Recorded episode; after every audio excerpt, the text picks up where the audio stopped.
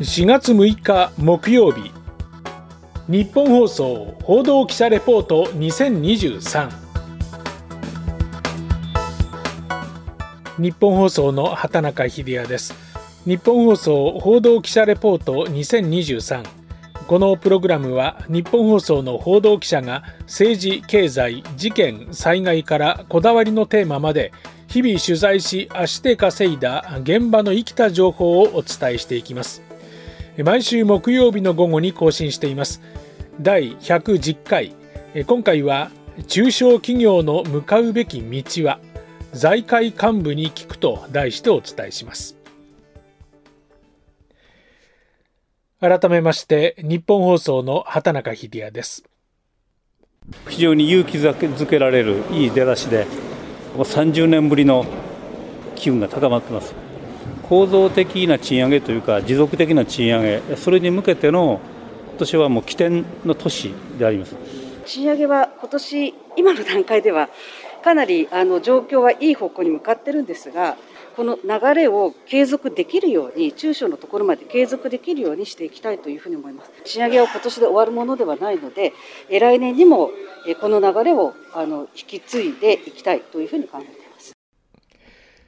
今年の春闘春の労使交渉、先月15日に大手企業の集中回答日を迎えました。回答日を待たずに満額回答をする企業もあり、例年とは違う高い賃上げ水準となりました。で回答日の夕方には政府、経済界、労働団体の代表とのいわゆる政労使会議が8年ぶりに開催されました。実際は意見交換という形で催されましたが、経団連の徳倉会長、連合の吉野会長からは、お聞きのような前向きなコメントが相次ぎました。連合から発表されました初回集計の賃上げ率は平均で3.80%。これは29年ぶりの水準だということです。まあ、さらに金属産業の労働組合が結集する金属労協が発表した3月末時点の中間集計では回答の出た1342の組合のうち8割以上が賃上げを獲得しました。賃上げの平均額は5647円。記者会見する金属労協の金子明宏議長です。あの立ち上がりのところでは、大変いいこの機運を高めることができたというふうにあの申し上げてわけでありますけれども、まあ、中小においても、引き続きそうした機運が継続しですね、例年にないレベルでの広がりを見せていると、まあ、このように認識をしているところであります。まだまだ半分以上の組合が交渉を望んでおりますので、こうした流れがですね、さらに引き続きえ進むということをあの強く期待をしているところであります。一方、金属労協の一員で、中小企業を中心とするジャム、ものづくり産業労働組合の安河内片弘会長は、今回の状況を歴史的と評価しながらも、その内情は複雑であると明かします。まさに歴史的な回答が中小でも出ているというふうに考えております。実はですね、あの獲得金額については、1000円からですね、3万円まで、非常にばらつきが大きくなっておりまして、昨今の状況と、それから人手不足の状況等々を勘案して、しっかりと答えていただいた企業が多数ある一方でですね、やはりなかなか価格転嫁が進まない状況の中で、えー、非常に厳しい経営を強いられ、えー、答えることができなかった企業というのも複数見られると。春闘はまだ現在進行形の状況ですが、今年は中小企業の賃上げが大きく注目されたことは間違いありません。ただ、中小企業にとっては賃上げだけではない企業のあり方といいますか、様々な課題も浮き彫りになったと言えます。でここからは東証、東京商工会議所副会頭で中小企業委員会の大島博委員長へのインタビューの模様をお伝えします。東証は多くの中小企業を会員に持ちますが、その中でも政策提言の中核となる組織が中小企業委員会です。社会環境がこれだけ急激している中で、やはり中小企業を取り巻く課題っていうのは本当に山積みの状態です。えー、東証の調査では、受注単価以上に仕入れ単価、販売管理費が上昇しております。コスト増しに伴うさらなる収益圧迫が、事業継続にも大きな影響を及ぼしており、今後も見据えて成長を目指す企業の足かせにもなっているっていうのが現状です。そういったことで価格転嫁は厳しい状況です。まだまだこの影響は続くんではないかなというふうに思っています。これは結局賃上げにもね、響いてくることですので、もう早急にという感じもするんですけどね。そうですね。賃上げについては、まあ本当企業としては、やっぱりその原資は利益にありますから、やはり高価格転嫁をして、利幅を取って、その上で賃上げをしませんとですね、切羽詰まっている 中小企業も多いというふうに感じられます。ここでも喫緊の課題は価格転嫁。商工会議所の全国組織である日商日本商工会議所の調査では、発注側企業との価格協議ができていると答えた企業は72.9%と増えてはいるものの、できていない企業は16.9%。まだ6社に1社存在する格好です。また2月に全国の中小企業に行った日商の調査では、今年度賃上げを予定している企業は全体の6割近くに達し、前年度より10ポイント以上上昇しました。しかし、それらの企業のおよそ6割は、業績改善が乏しい中でのいわゆる防衛的賃上げをせざるを得ない状況にあります。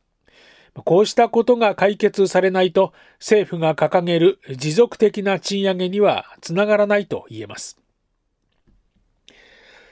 続いての課題はデジタル化。DX デジタルトランスフォーメーションという言葉は政財界を中心に毎日のように聞かれます。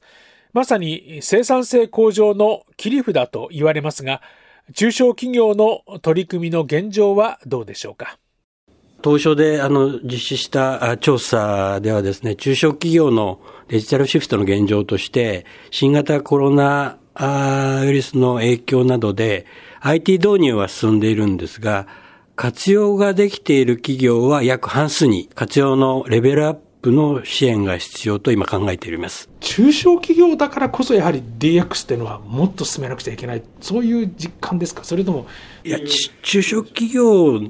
の方がですね、やっぱりフットワークが軽くできる。ですんで、特にあの、中小企業って所有と経営が一体の企業が多くて、経営者が要するに経営環境に合わせてスピード感ある小回りの効く取り組みが可能なんです。そうですとですね、やっぱりあのデータの使い方を本当にきめ細かく使える、そしてすぐに経営に活かせるという強みはあります。ただね、まだそのシステムとかのコストがですね、まだまだ、要はプラットフォームですね。そういったのももっと流通の段階では整備していきませんと、まだ中小企業が気軽に使えるコストにはなっていない。サプライチェーンって、こう、川上から川下まで、物の流れがありますよね。だから、そのプラットフォームが、こう、すべての川上から川下まで、えー、使えるようなプラットフォームが出来上がらないと、なかなかその単独でって、その中間がいくらデジタル化しても、なかなか難しいんで、大企業さんの使っているプラットフォームがもっと汎用性を持って、中小企業が安価で入れられるような設備投資も安価でできるようなことにしませんとなかなか普及はしていかないかなというふうに思っています。日商の2月の調査では人材育成に絡み DX などビジネス環境の変化に対応した新たな知識、技術の習得に取り組んでいる企業は全体の17%。まだまだこれからであることが伺えます。規模の小さい企業がいかにデジタル化を点から線に、線から面にしていくかは、まさに今後の課題と言えます。まあ、ちなみに東証ではすでに IT を導入活用している企業のレベルアップをサポートする事業を実施しています。価格転嫁取引価格の見直しデジタル化と中小企業の課題について聞きました。様々なデータでも検証しました。では今後中小企業がなすべきこと生き残りのための方策は？これについては大島委員長に本業の立場で話を聞きました。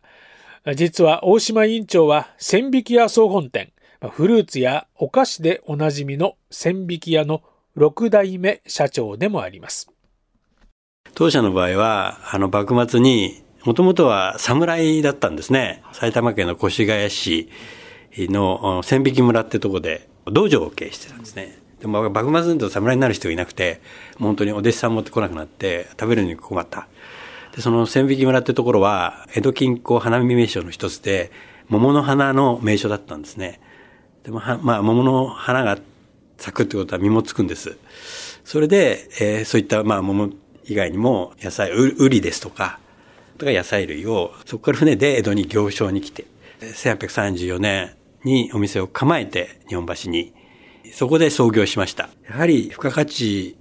が私どもの本当に、こう、習い続けてきたと思っています。で、付加価値を高めるためには、ブランディングっていうことが非常に大事で、今私の場合はブランディング経営という経営をやっております。今、桃は、桃は豊富な時代なんで、どっちかっていうと、そのギフトにふさわしい、なんか食べ物とか、なんか体験とか、そういったのが今大事になってきますんで、まあそういったことを今、私もブランディングをして、この時代に合ったやり方を計をしているということですね。江戸時代、幕末から続く千引き屋も、元はいわゆるスタートアップ企業だったと言えます。時代に合わせてビジネスモデルを変革していくこと、ビジネスチャンスを逃さないこと、そしてブランド戦略、まあ、いわばこの企業にしかない、この企業だからこそお金を出したい、まあ、そう思わせる。唯一無二の魅力を備えることが大切ということなんでしょう。日本という国は雇用の7割が中小企業で支えられています。その中小企業が今後どうなるのか、それが日本の未来を決めると言って過言ではありません。価格転嫁やデジタル化といった足元の課題とともに、大島委員長の発言には中小企業、そして日本という国が生き残るヒントがあるように思います。今回、ポッドキャストで配信した内容は、日本放送のオフィシャルホームページでも連載しています。報道部、畑中デスクの独り言でも紹介しています。ぜひ、こちらもチェックしてください。日本放送報道記者レポート2023次回は内田裕樹アナウンサーがお伝えします。今回の担当は日本放送の畑中秀也でした。お聞きいただきましてありがとうございました。